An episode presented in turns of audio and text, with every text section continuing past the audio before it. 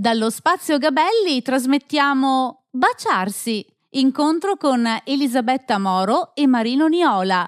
Presenta Elisabetta Pozzetto.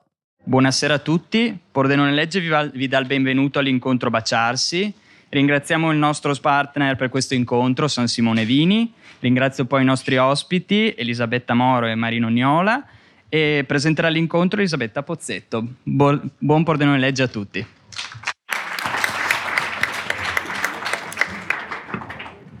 Dunque, sta uscendo il sole, questo, come dire, potremmo dire anche baciati dal sole questa sera ed è un piacere perché ehm, Maria e Elisabetta sono due eh, amici di Pordenone da lungo tempo e chiacchierando con loro proprio prima di iniziare questo momento mi dicevano era il nostro faro alla fine dell'estate e in effetti è proprio così che Pordenone legge. È l'ultimo nostro spicchio d'estate, ma è anche il momento, insomma, per dedicarci alla scrittura, alla, alla lettura e all'approfondimento di temi come questo, che devo dirvi, cioè, appena mi hanno detto presenterai un libro sul bacio, sul baciarsi.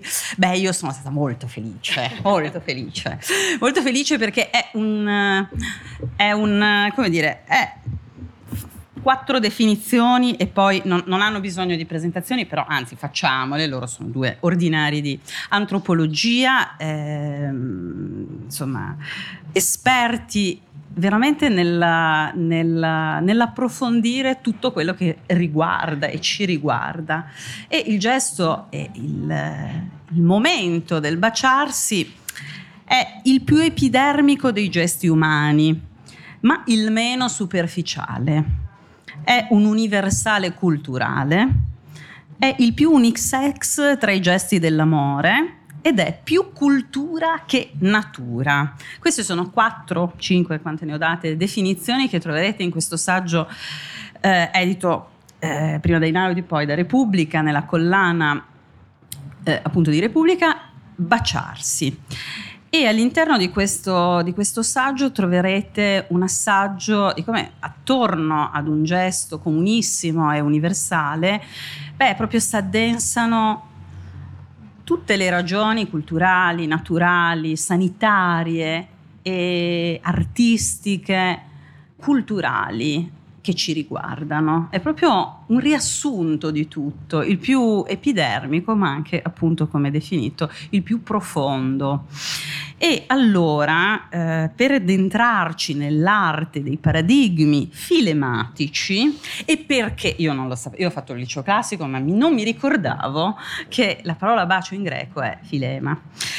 E eh, filema è proprio il, la, insomma, la, radice che dà il, il nome alla, alla, disciplina diciamo, che, studia, che, studia, l'arte del bacio, o l'arte proprio del bacio in sé, quindi dal punto di vista proprio scientifico, culturale e antropologico, eh, anche se eh, il nostro baciare, il termine baciare, la, la sua etimologia deriva da un altro verbo eh, che è un verbo che ci racconta un po' la radice, certo antropologica in questo caso, perché da bascaino il verbo greco è sussurrare, mormorare, ma in fin dei conti anche ammaliare e qua c'è tutto.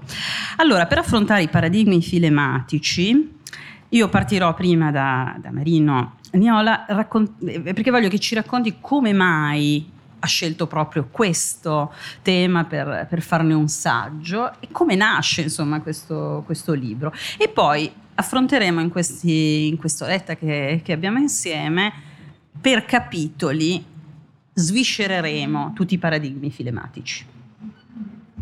Grazie, buonasera a tutti. E prima di cominciare eh, consentitemi intanto di ringraziare il pubblico che è qui numeroso nonostante la pioggia torrenziale, anche se è stato premiato da questo raggio di sole. E, e poi anche eh, voglio esprimere la gioia di aver ritrovato qui stasera eh, le mie allieve dell'Università di Padova.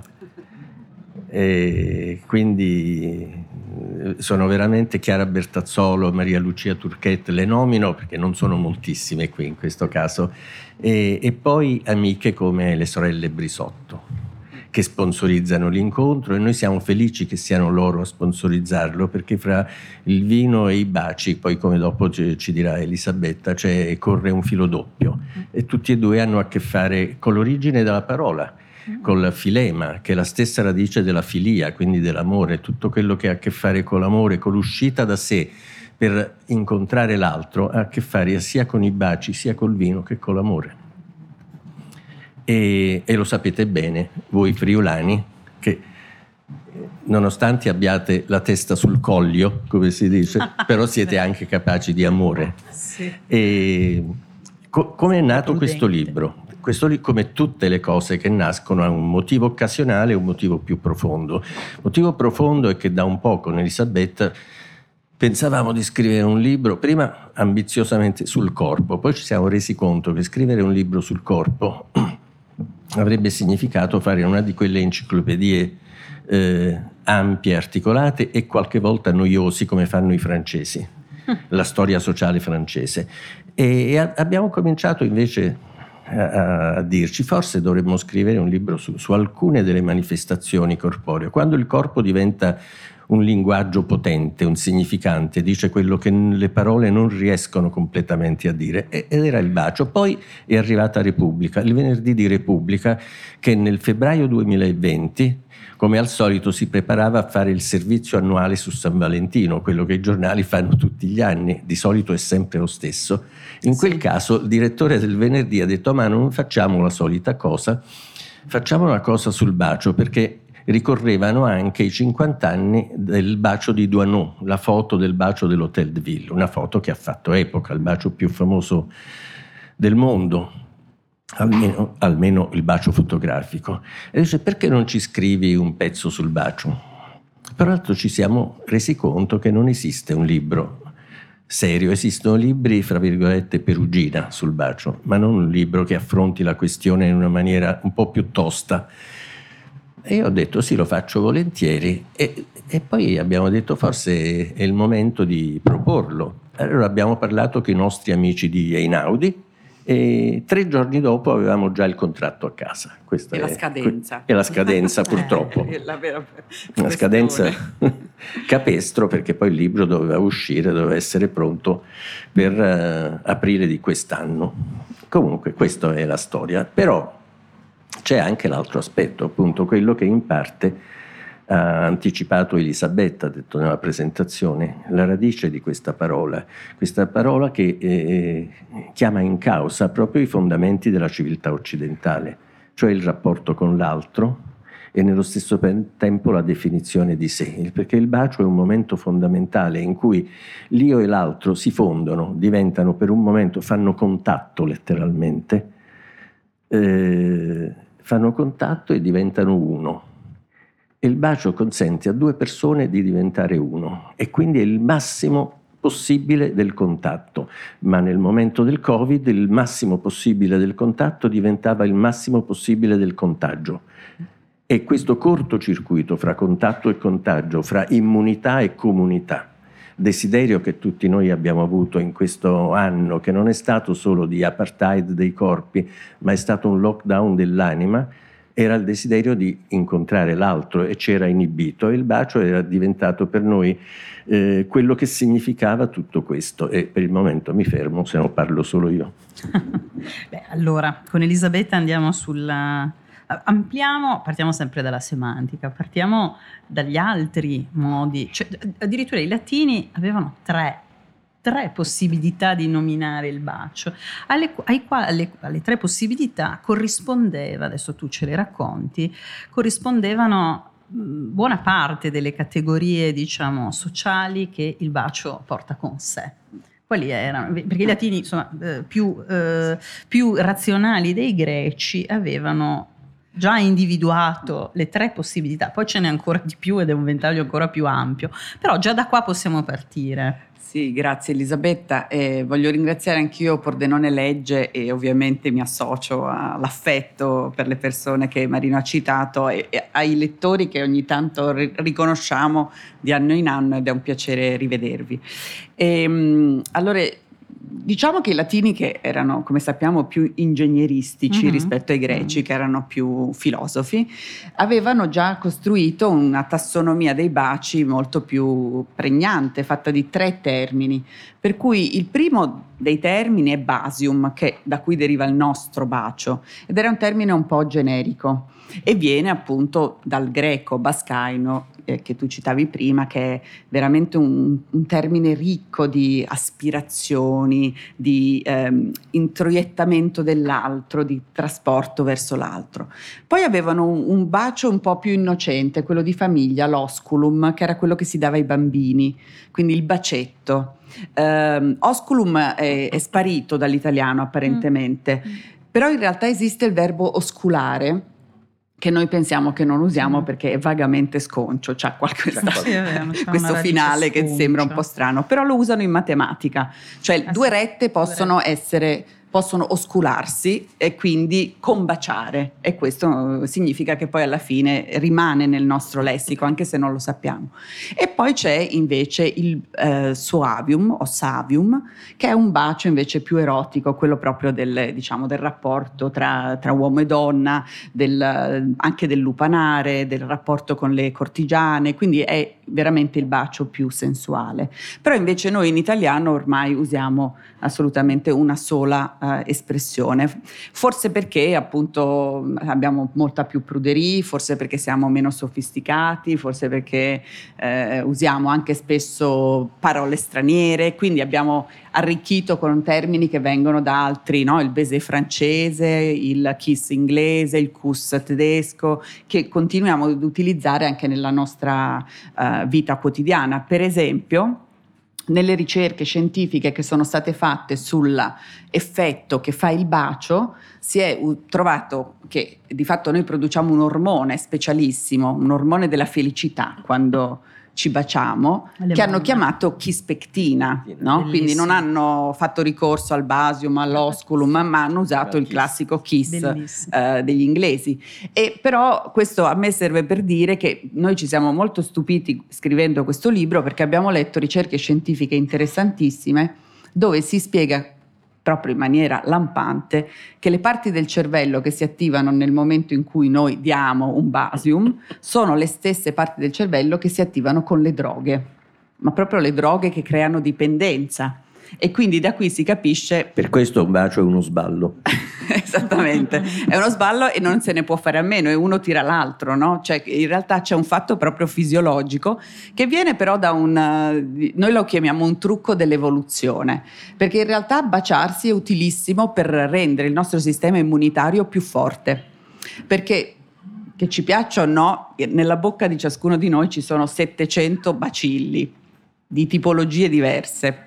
Quindi noi abbiamo un repertorio di parassiti dentro di noi straordinario che ci scambiamo durante un bacio. E un bacio di 3-4 secondi crea un passaggio di batteri da una bocca all'altra impressionante che è utilissimo al nostro sistema immunitario. È il microbioma dell'amore. Esattamente. E quindi in realtà, eh, non so come, però i biologi hanno calcolato che noi dovremmo darci almeno 9 baci al giorno per tenere il nostro sistema immunitario rafforzatissimo. È chiaro Questo che vuol dire che adesso noi ci fermiamo un po' con i vaccini, andiamo di baci Eh, eh, se alla avete- faccia del, se avete qualcuno da baciare, se avete qualcuno da baciare, almeno scatenatevi. almeno i congiunti. Scatenatevi ci, perché ci diano sotto i congiunti. Fa benissimo. Il sistema immunitario. meglio di un antibiotico. e quindi eh, in realtà queste ricerche scientifiche ci hanno molto mh, interessato perché come antropologi a noi eh, l'evoluzione del bacio interessa e quindi per esempio il fatto che il bacio non sia stato scoperto eh, o inventato dagli umani ma dagli scimpanzé. Eh, brava, è proprio là che ti fermo. Eh, no, no, bisogna... Partiamo proprio dall'etologia e ci devi raccontare i bonobo. Che cosa fanno? Perché I bonobo, sapete, sono le, le scimmie più simili a noi, sono quelle studiatissime dal- dagli etologi perché veramente sono impressionanti. Se voi guardate su YouTube qualche... eh, i, I bonobo sono capaci di prendere un sasso e di rompere una noce, di aprirla e quindi di usare uno strumento per fare un'altra cosa. Sono, a noi sembrano banalità perché per fortuna siamo Homo sapiens, però in realtà sono cose complessissime. E i bonobo, a- assieme agli scimpanzé, hanno probabilmente inventato usato il bacio per trasmettere il cibo di bocca in bocca. Quindi le madri prima premasticavano il cibo e poi lo passavano in questo modo. Poi devono aver capito, queste mamme bonobo, noi diciamo, intuiamo, perché ovviamente nessuno, non ci sono testimoni di questi passaggi evolutivi, però queste mamme bonobo probabilmente hanno capito che anche senza passare il cibo, solo lo sfregamento della bocca dava una certa piacevolezza al, al, cuccioletto, alla scimmietta e quindi si è capito che di fatto e si è sviluppato evolutivamente il piacere del bacio, perché se non ci fosse questo piacere immenso probabilmente noi non lo faremmo. Beh, allora, sempre sulla scorta dell'etologia, ehm, io ho trovato interessantissimo questa, questa, ricerca, perché passando appunto dalla preistoria e anche quindi dalla, dall'evoluzione, eh, c'è un'interessantissima ricerca del 2007 di due psicologhe della Fayette College di Easton che ci dicono che la reazione al bacio, e qua entriamo nel fatto che oltre alla biologia e anche alla, alla mera insomma, trasmissione di eh, salute o piacere che è la spinta di un gesto umano, c'è anche il fattore veramente culturale, cioè la reazione al bacio dipende in parte dal genere. Ecco, chi dei due mi affronta questo, questo tema interessantissimo. Beh, Quindi la lettura di un gesto è, a parte da popolo a popolo diversa, ma addirittura da genere a genere diverso. Sì, e ovviamente dipende dalla cultura. Ha molto stupito questo gruppo di scienziati il fatto che ehm, in un momento di laboratorio delle coppie di fidanzati vengono messi lì a baciarsi e in teoria dovevano tutti sviluppare l'ormone della felicità, la chispectina, e invece le donne eh, producevano l'ormone dello stress. Allora è assurdo, no? Eh, cioè, anche là, capite? Cioè, eh, fregate sempre, eh, matematicamente fregate. Eh, uno legge questi saggi e dice no, ma anche là. Anche no, là. Cioè. Allora, ovviamente eh, il contesto culturale conta moltissimo, mm-hmm. cioè le donne nelle culture occidentali, soprattutto quella appunto che eh, in particolare protestante che veniva studiata in quel caso, hanno un rapporto con la esposizione del, de, dei propri sentimenti molto diverso e quindi essere osservati, filmati, parametrati con l'elettrocardiogramma, con i sensori al cervello non piaceva per niente alle donne questa esposizione. I maschi invece che sono più performer, no? sono più Latin lover, si avventavano sulle loro ragazze con no, molto anche piacere. Perché la finalità è riproduttiva quindi... Esattamente, probabilmente eh, in realtà a spiegare tutto secondo noi, io e Marino siamo profondamente culturalisti. Certo, c'è la biologia, mm. però poi sopra la biologia noi ci mettiamo quello che siamo noi, quello che la nostra cultura ci insegna. Mm. Quindi sicuramente lì veniva fuori una differenza di genere che non è solo la reazione biologica, ma è anche la reazione culturale alla mm. situazione nella quale ci si trova. Quindi più o meno pruderie attorno al bacio. Anche. Anche. E allora andiamo con Marino, spero, verso i baci alla lettera lettera, perché a formare anche tutto un, un complesso sistema eh, di paradigmi, diciamo, culturali, la letteratura ha contribuito. Allora, a parte eh, il fatto che dovete, prima giustamente Elisabetta ci raccontava le differenze eh, il, del, eh, del, dell'etimologia latina e quindi mh, della tassonomia di, questo, di, questo, di questa semantica, e però c'è qualcuno che ha fatto un'eccezione, ce lo ricordiamo un Catullo che per esempio ha attribuito alla sua lesbia la necessità di, di passare che tipo di bacio? Il basium. E il basium. Eh. Catullo non ha usato come ci si sarebbe potuto aspettare, visto il carattere particolarmente torrido della relazione che lui aveva con lesbia, eh, ci saremmo aspettati savium, mm. invece lui dice basium e in questo modo sdogana l'uso del termine e da quel momento il basium diventa il bacio per antonomasia, che fino ad allora no, era difficile parlare di basium nel caso di lesbia e catullo, una, nel, nel caso del bacio di passione. Questo ce lo dice Isidoro di Siviglia, che era un grande specialista di etimologie, un tassonomista, un gran rompiballe anche,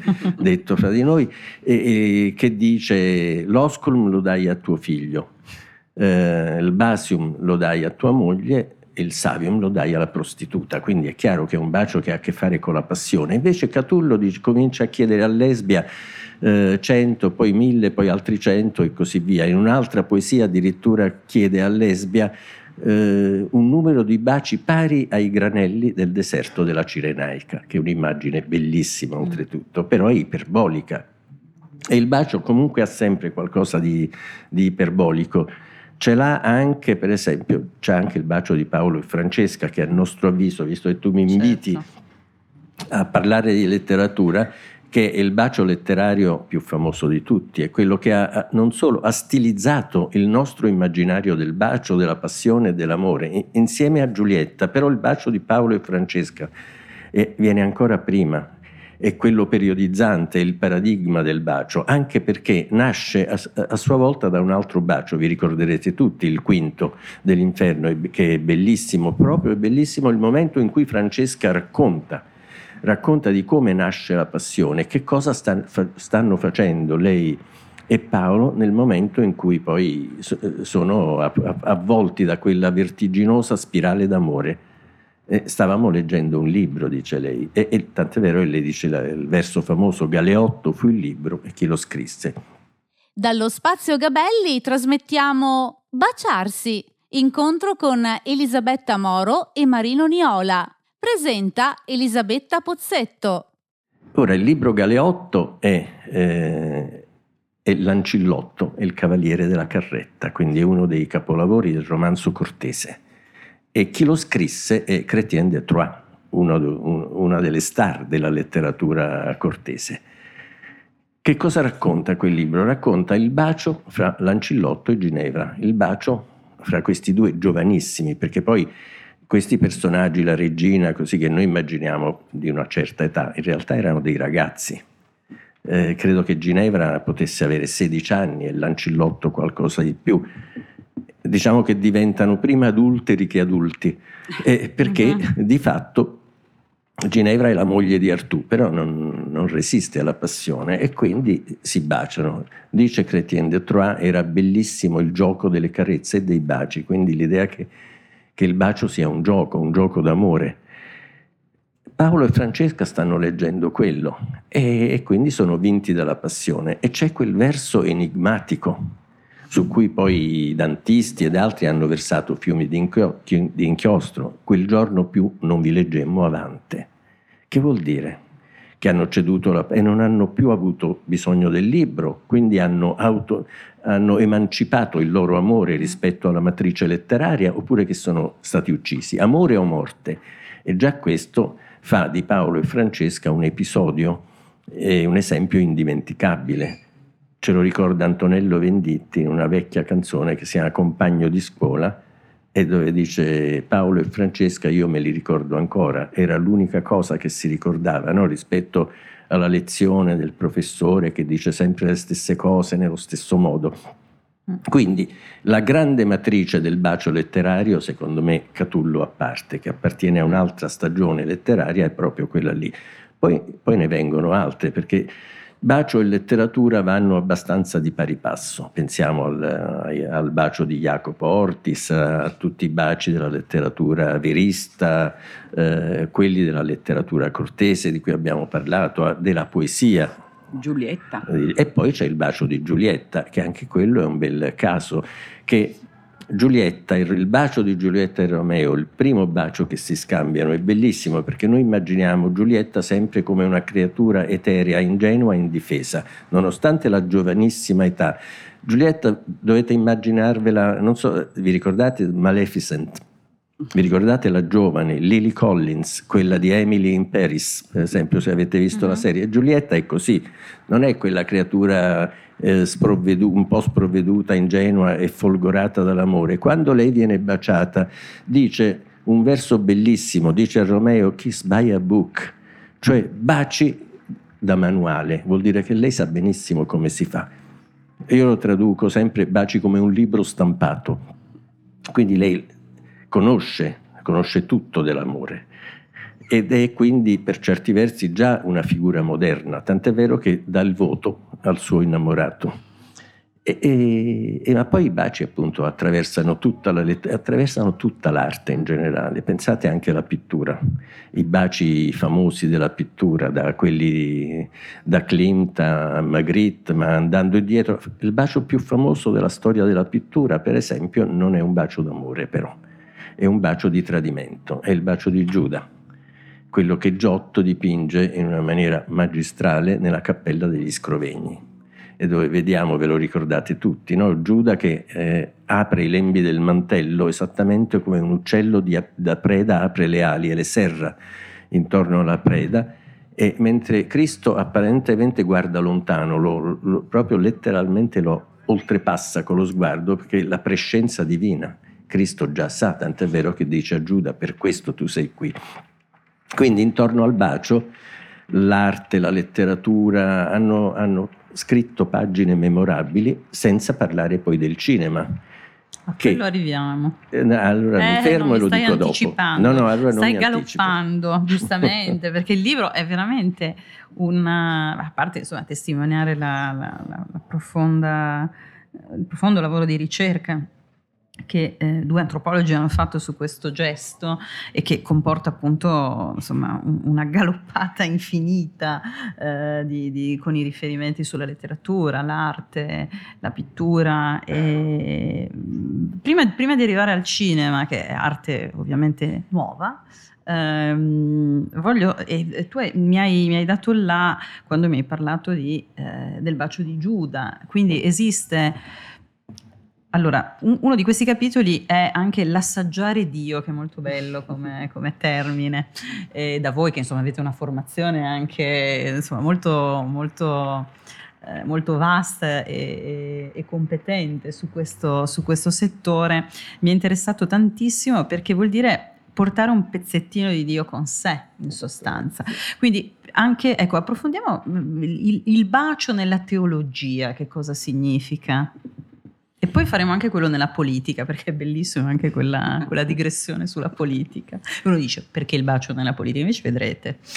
Allora, nella teologia il bacio, eh, il bacio nasce con il cristianesimo, perché eh, il cosiddetto bacio di pace, l'osculum pacis, è il bacio che i cristiani si devono scambiare durante il sacrificio della messa. Questo lo dice anche San Paolo. Salutatevi con il bacio di pace.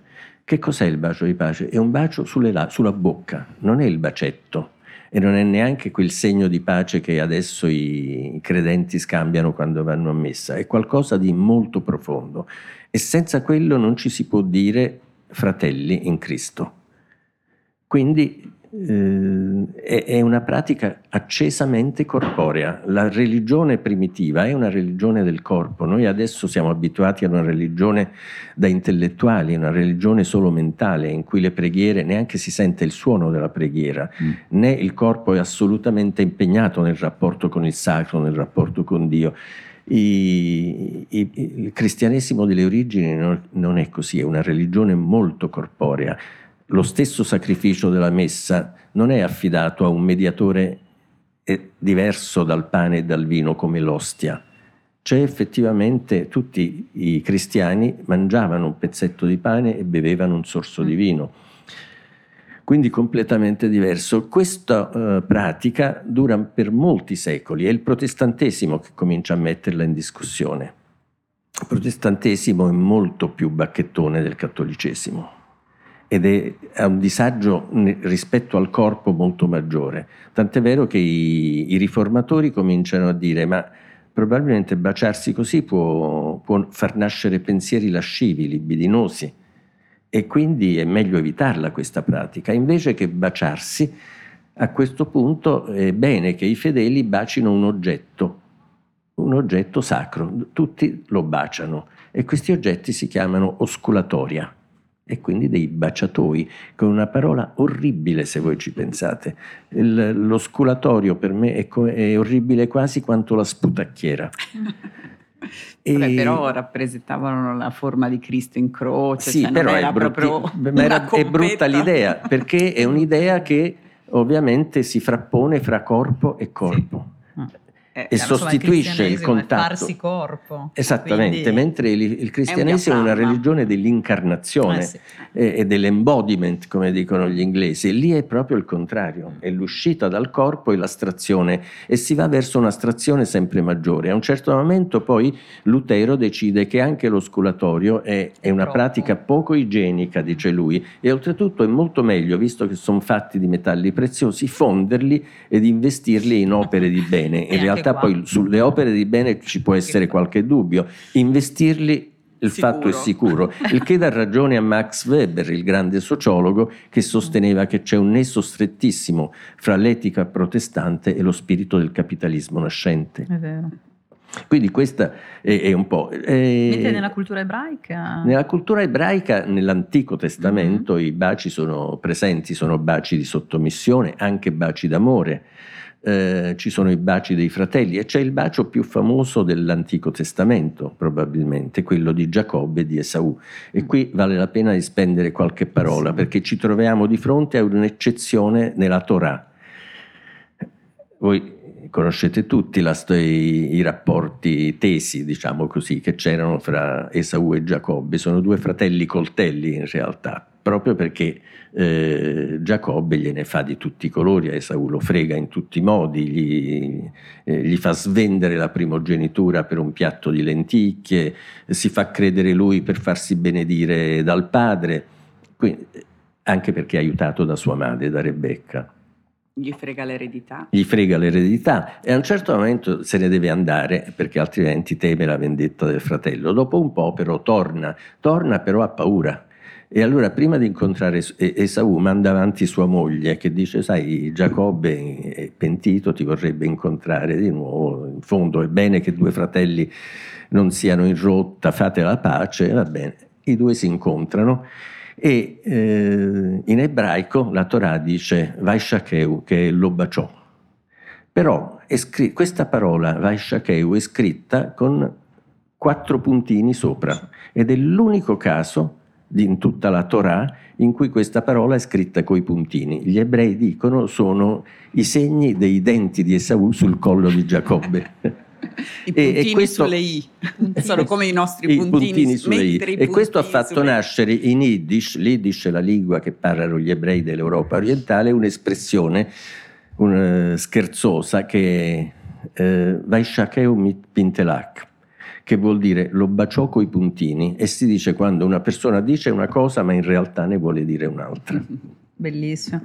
Allora, poi eh, tantissimi sarebbero i riferimenti biblici. eh, del- Vogliamo dire la cosa del cristiano. cantico? Ah, Sì, prima di passare sì, alla politica. È vero, è bella. È bella. Che dici? Sì, sì. In onore di San Simone, che poi è un altro santo interessante che protegge le nostre viticoltrici e amiche. Ah, E, sì. no, ci ha molto colpito il fatto che nel Cantico dei Cantici, che in fondo è il libro dell'amore della Bibbia, ad un certo punto si dice molto chiaramente che baciarsi e bere il vino sono più o meno la stessa cosa. Addirittura in ebraico ci sono delle espressioni che poi trovate nel nostro libro se volete approfondire che proprio sono assonanti e questa assonanza fa pensare che l'una può essere scambiata per l'altra. Quindi sorseggiare il vino, sorseggiare l'altro, assaggiare l'altro, degustare la bocca dell'altro, sono dei gesti che già nella Bibbia sono considerati equivalenti. E quindi questo rapporto con il vino che noi abbiamo, col piacere, con la seduzione, è così antico e in fondo era così legittimato dalla, eh, dalle scritture che appunto non vale la pena di mettere un tabù su, né sul vino né sui baci, secondo noi.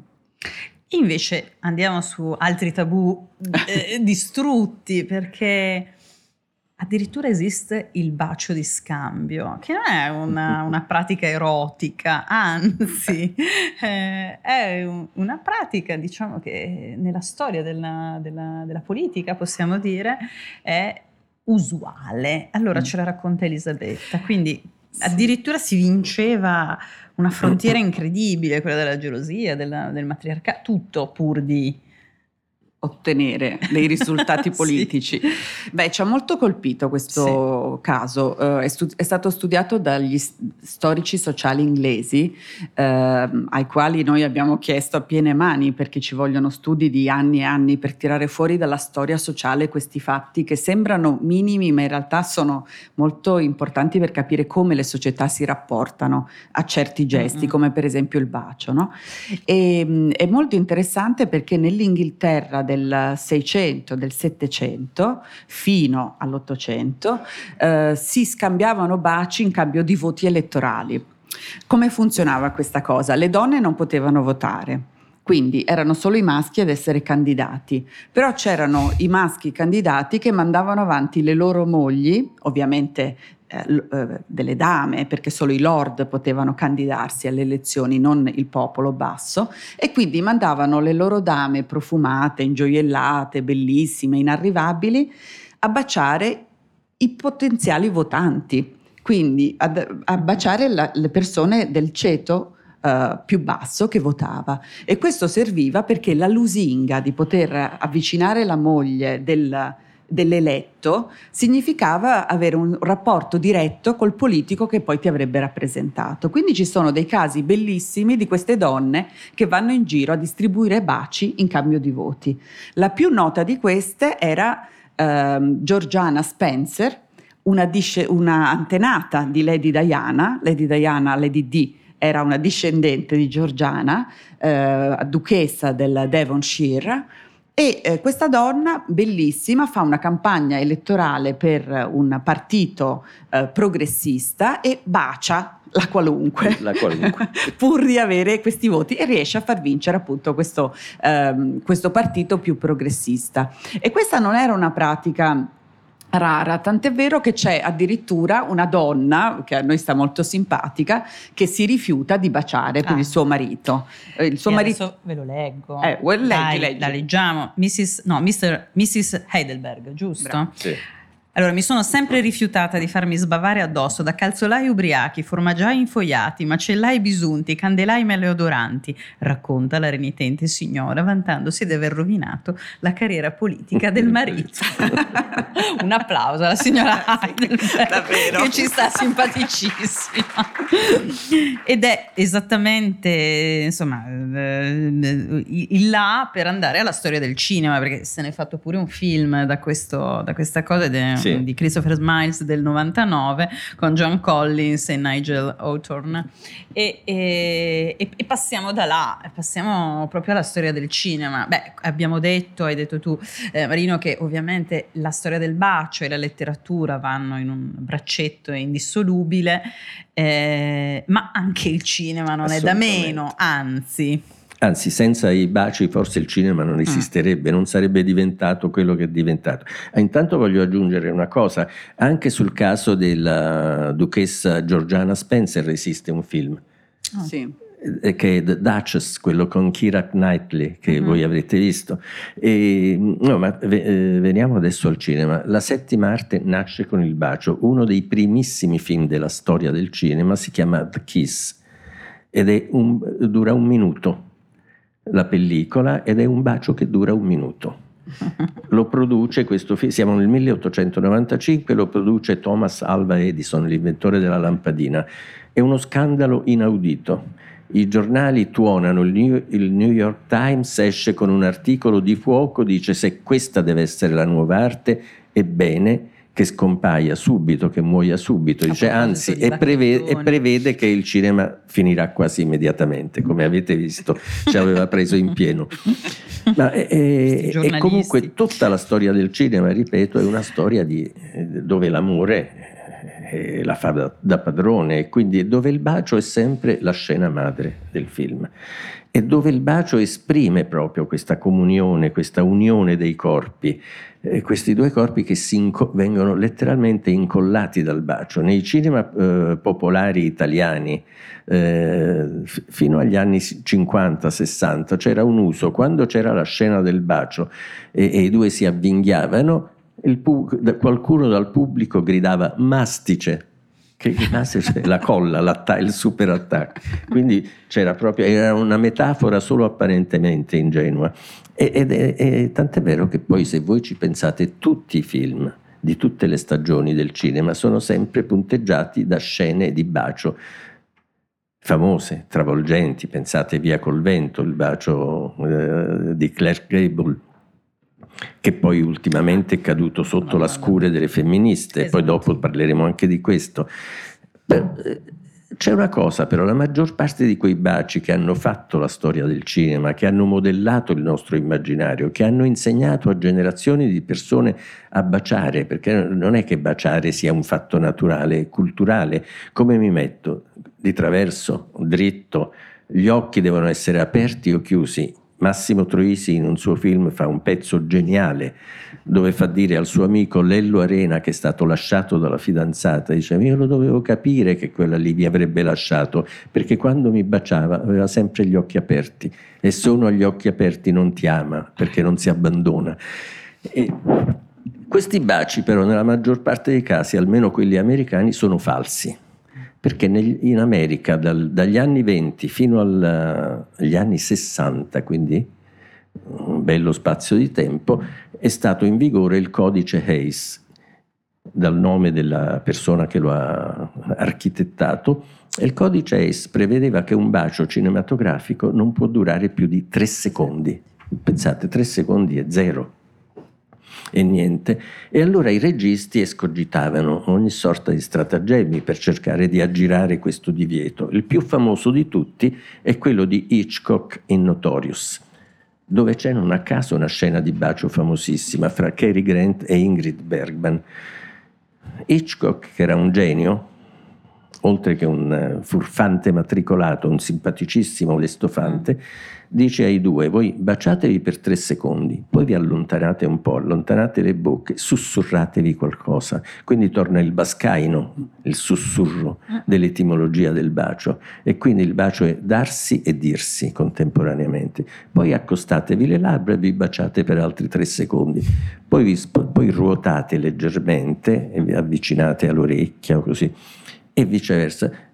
Attirato per questo per 30 minuti e 40 secondi. E la scena di bacio accorti. più lunga della storia del cinema non è un bacio in realtà, ma è, è, è un inganno. Dallo Spazio Gabelli trasmettiamo Baciarsi, incontro con Elisabetta Moro e Marino Niola. Presenta Elisabetta Pozzetto. Poi c'è Andy Warhol con uh, The Kiss, e poi c'è appunto il bacio di Via col Vento. L'epitome di tutto questo forse è la scena finale di Nuovo Cinema Paradiso, che è una scena bellissima, commovente, dove il protagonista riceve una cassetta con tutti i baci che, che, il parroco aveva censurato nei film. E questa scena è, sono tutti i baci più famosi della storia del cinema. E il protagonista ripercorre, riattraversa la sua vita attraverso questi baci che hanno scandito le diverse tappe dell'immaginario, dell'immaginario dell'amore e dell'immaginario cinematografico. Quindi da questo punto di vista credo dire cinema e dire bacio sia la stessa cosa. Però Marina Elisabetta abbiamo dimenticato l'altra arte nuova in questa galoppata velocissima ma densissima ed è la fotografia. Come possiamo dimenticarci che prima insomma, dell'arte del cinema, la fotografia. Allora tutti voi avrete in mente 3, 4 foto di baci famosissime. Sarebbe bello fare un sondaggio sul eh, pubblico sì. di dai, facciamo eh. uno. Dai, tanto siamo pochi, siamo tra di noi. Chi si ricorda un bacio famosissimo? Ce lo descrive uno, uno a caso. New York, Bravo, bravo. bravo. Sì. Esatto. Sì, sì. esattamente, bravissimo. Così Marino ce la racconta, o Elisabetta sì, ce no. la racconta. Vai. Quello è un bacio del dopo, è la gioia del dopoguerra, la guerra finita, il famoso bacio de, di Eisenstedt, fotografato da Eisenstedt, c'è questo Marin che è letteralmente impazzito, lui poi dopo nelle sue memorie lo ha raccontato, ha raccontato uh, quella foto, dice quel ragazzo mi colpì perché era, uh, era stato colto, da una, era in uno stato di trance e baciava tutte le donne che incontrava e le donne che incontrava si lasciavano tutte baciare e lui è riuscito a cogliere quella specie di turbine che avvolge i due corpi, no? quella piroetta, quasi una danza. ed è bellissimo perché si, si, capisce che la gioia per la fine della guerra è una gioia che attraversa i corpi e che, che li fa letteralmente stravedere. Eh, diversa per esempio dall'altra grande foto di bacio che è quella di Robert Duanot, il bacio dell'Hôtel de Ville, dove invece c'è qualcosa di più, fra virgolette, comédie francese, quindi bellissima però più studiata. Non a caso i due erano attori. A differenza del bacio di Times Square, che invece è un bacio vero, quelli lì avevano posato per il fotografo. Era una coppia, però erano due attori che, che, bacia, che, facevano, che, facevano, quelli che si baciano, mentre dall'altra parte n- non ci fanno, ci sono. C'è anche una polemica su quella foto di Times Square che noi raccontiamo, perché eh, in realtà ad un certo punto c'è stato tutto un movimento che ha cercato di difendere l'infermiera da questo bacio dicendo che l'infermiera non aveva acconsentito, non aveva dato il permesso, che il Marine era stato un, insomma, uno, uno stalker. stalker. Uno stalker. Eh, ovviamente cosa. sapete che ora c'è tutta una rilettura tramite la cancel culture un po', insomma, un po' strana, noi non la condividiamo del tutto perché quello è un momento storico straordinario dove quel ragazzo veramente baciava tutte le donne eh, in, un, in, un, impeto proprio pa- pacifico, non era una un'aggressione e anzi è, è molto bello perché eh, il fotografo dice baciava le, le, donne grandi, le donne belle, le donne grasse, le donne magre, proprio la qualunque, come un Don Giovanni, Don Giovanni. della pace. Certo. E quindi in realtà noi cerchiamo anche attraverso queste polemiche più contemporanee di mostrare come eh, è strumentale questo modo di rileggere la storia con gli occhi di oggi e volendo fare polemiche cancellando tutte le, le, situazioni passate, soprattutto c'è un capitolo che magari non affronteremo perché il tempo corre, però sulle fiabe. Mm eh, bravo, dove eh, le belle addormentate sarebbero state tutte stalkerizzate dal principe che mm-hmm. non ha chiesto il permesso, ma se una dorme il permesso non lo eh, può voi dare. Voi immaginate la bella addormentata che sta lì da, da 100 anni, se ricordo, quindi è, è, è, frozen, è surgelata. E come faccio a chiederle il permesso? Ma poi Devo prima mag- scongelarla e probabilmente è proprio il bacio che la scongela. E poi quello è un grande tema fiabistico, cioè il bacio incantatorio oppure il bacio magico che risveglia dall'incanto. Quindi eh, la cancel culture rischia di essere più realista del re, di farci perdere la poesia anche delle relazioni e anche lo sappiamo, siamo tutte donne emancipate, il principe azzurro non esiste, eccetera, però è anche un grande mito delle relazioni umane, non occorre cancellare quello o tutto il passato che eh, ha stimolato la fantasia umana per avere oggi un rapporto alla pari tra. Quindi ecco, in questo, nel libro trovate molti di questi spunti che, sui quali noi cerchiamo di riflettere da antropologi leggendo il presente alla luce anche della nostra disciplina, no? che è una disciplina che cerca di capire perché poi ogni tanto le culture vanno in crisi e si, mm. e si ingarbugliano Bene, e poi ogni tanto invece coda. riescono a riaprirsi all'altro. Eh, mi viene difficile scegliere come usufruire di questi, come utilizzare questi quattro minuti. Allora, non lo so, o vi faccio la famosa domanda shakespeariana, baciarsi significa dare o ricevere. Eh, oppure eh, ci lasciamo sul, sull'ultimo, uno degli ultimi capitoli, anche molto interessante, ma non sono tutti, veramente leggetelo, è bellissimo. Eh, imparare a baciare, quindi la casuistica mi interessava molto. Non lo so se la buttiamo in didattica oppure in filosofia su un dare o ricevere. Scegliete beh, voi, beh, su, uno o l'altro. Sulla prima domanda eh, sì. che fai, in, in, in, due secondi possiamo dirti, poi il resto lo dice Elisabetta Elisabetta sì. sulla casuistica, che baciare è dare e ricevere contemporaneamente. Questo lo dice Cressida nel mm. Troilus in Cressida di Shakespeare, un verso sì. quando dice ma in fondo quando baci dai o ricevi, in realtà baciare è questo, quando io do un bacio sto ricevendo anche, non sto solo dando, proprio perché due diventano uno e questo ci riporta proprio all'etimologia della parola della radice di dare, che è il do, che vuol dire sia dare che prendere, dare e ricevere. Il bacio è esattamente questo. E allora la casuistica, Elisabetta. Allora, la casuistica sembra un nome. Se no, se no, scusa, che potremmo fare anche la digressione sul bacio shakespeariano, ma non la faremo, ve lo leggete. Beh, Però è interessante anche quello perché si sfatta un mito, peraltro. Il bacio shakespeariano era un bacio che non, insomma, era non- non si sgradevole dà. darsi tra, Eh tra sì, anche uomini. perché gli attori Gli erano attori solo tutti uomini, quindi- uomini. Mm. Mm, vabbè. Eh, e quindi vabbè, però lasciamo un po' di curiosità. infinite, Se no, spoi- digressioni sì, infinite. se no spoileriamo il libro da tutto, soli. tutto. No, in fondo sono 100 pagine che ci siamo veramente divertiti a scrivere e però abbiamo cercato di non essere mai pesanti nella documentazione, ma a lanciare stimoli. E questo della casuistica sembra difficile, ma non lo è. eh, però ve lo dico solo in pochi tratti perché siamo rimasti veramente stupiti che la posta del cuore che tutti i giornali hanno, soprattutto quelli femminili dove si scrive, si chiedono consigli, si chiedono questioni, in realtà è un'invenzione gesuitica.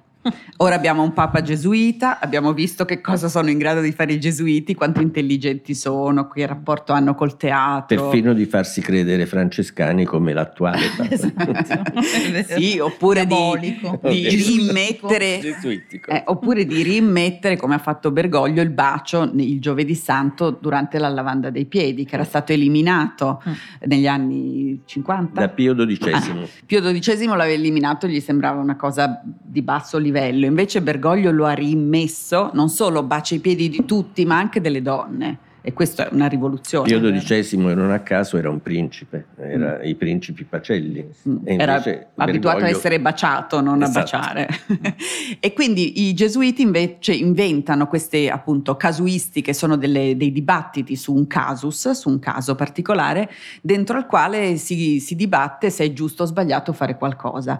E eh, i primi a fare queste poste del cuore sono i giornali inglesi, eh, dove si chiedono continuamente ma baciare la vicina di casa è una um, cosa giusta o sbagliata? Si offende il marito o è un segno di affetto? Baciare al primo Risposta è no, appuntamento è corretto o non è corretto?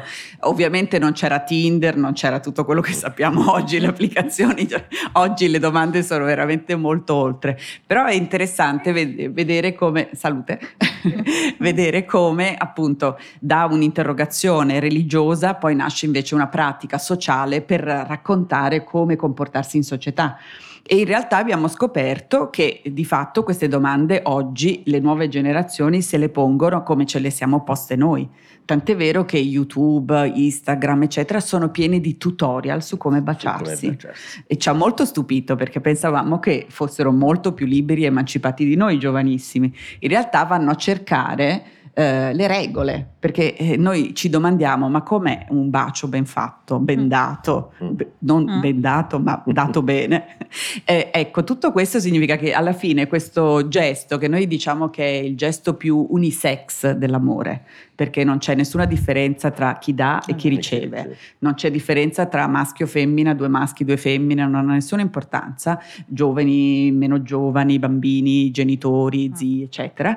Allora, di fatto questo è un gesto dentro al quale noi poi vediamo la società che si riflette continuamente.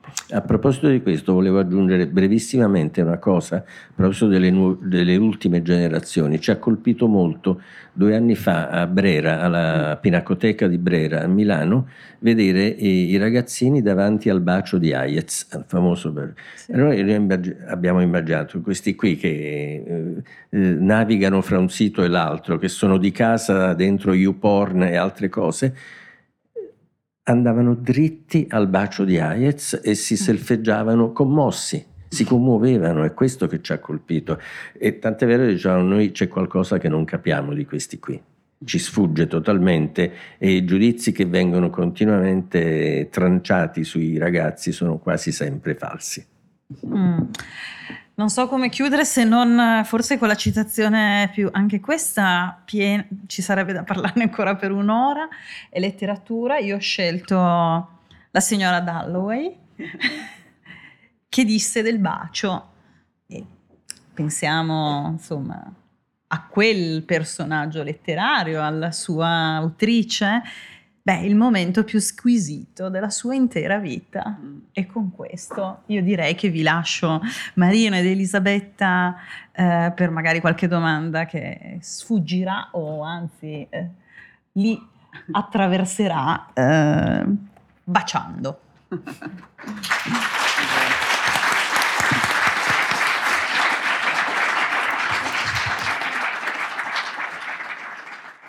Grazie per aver ascoltato la radio di Pordenone Legge. Tra poco in onda un altro incontro. Resta sintonizzato.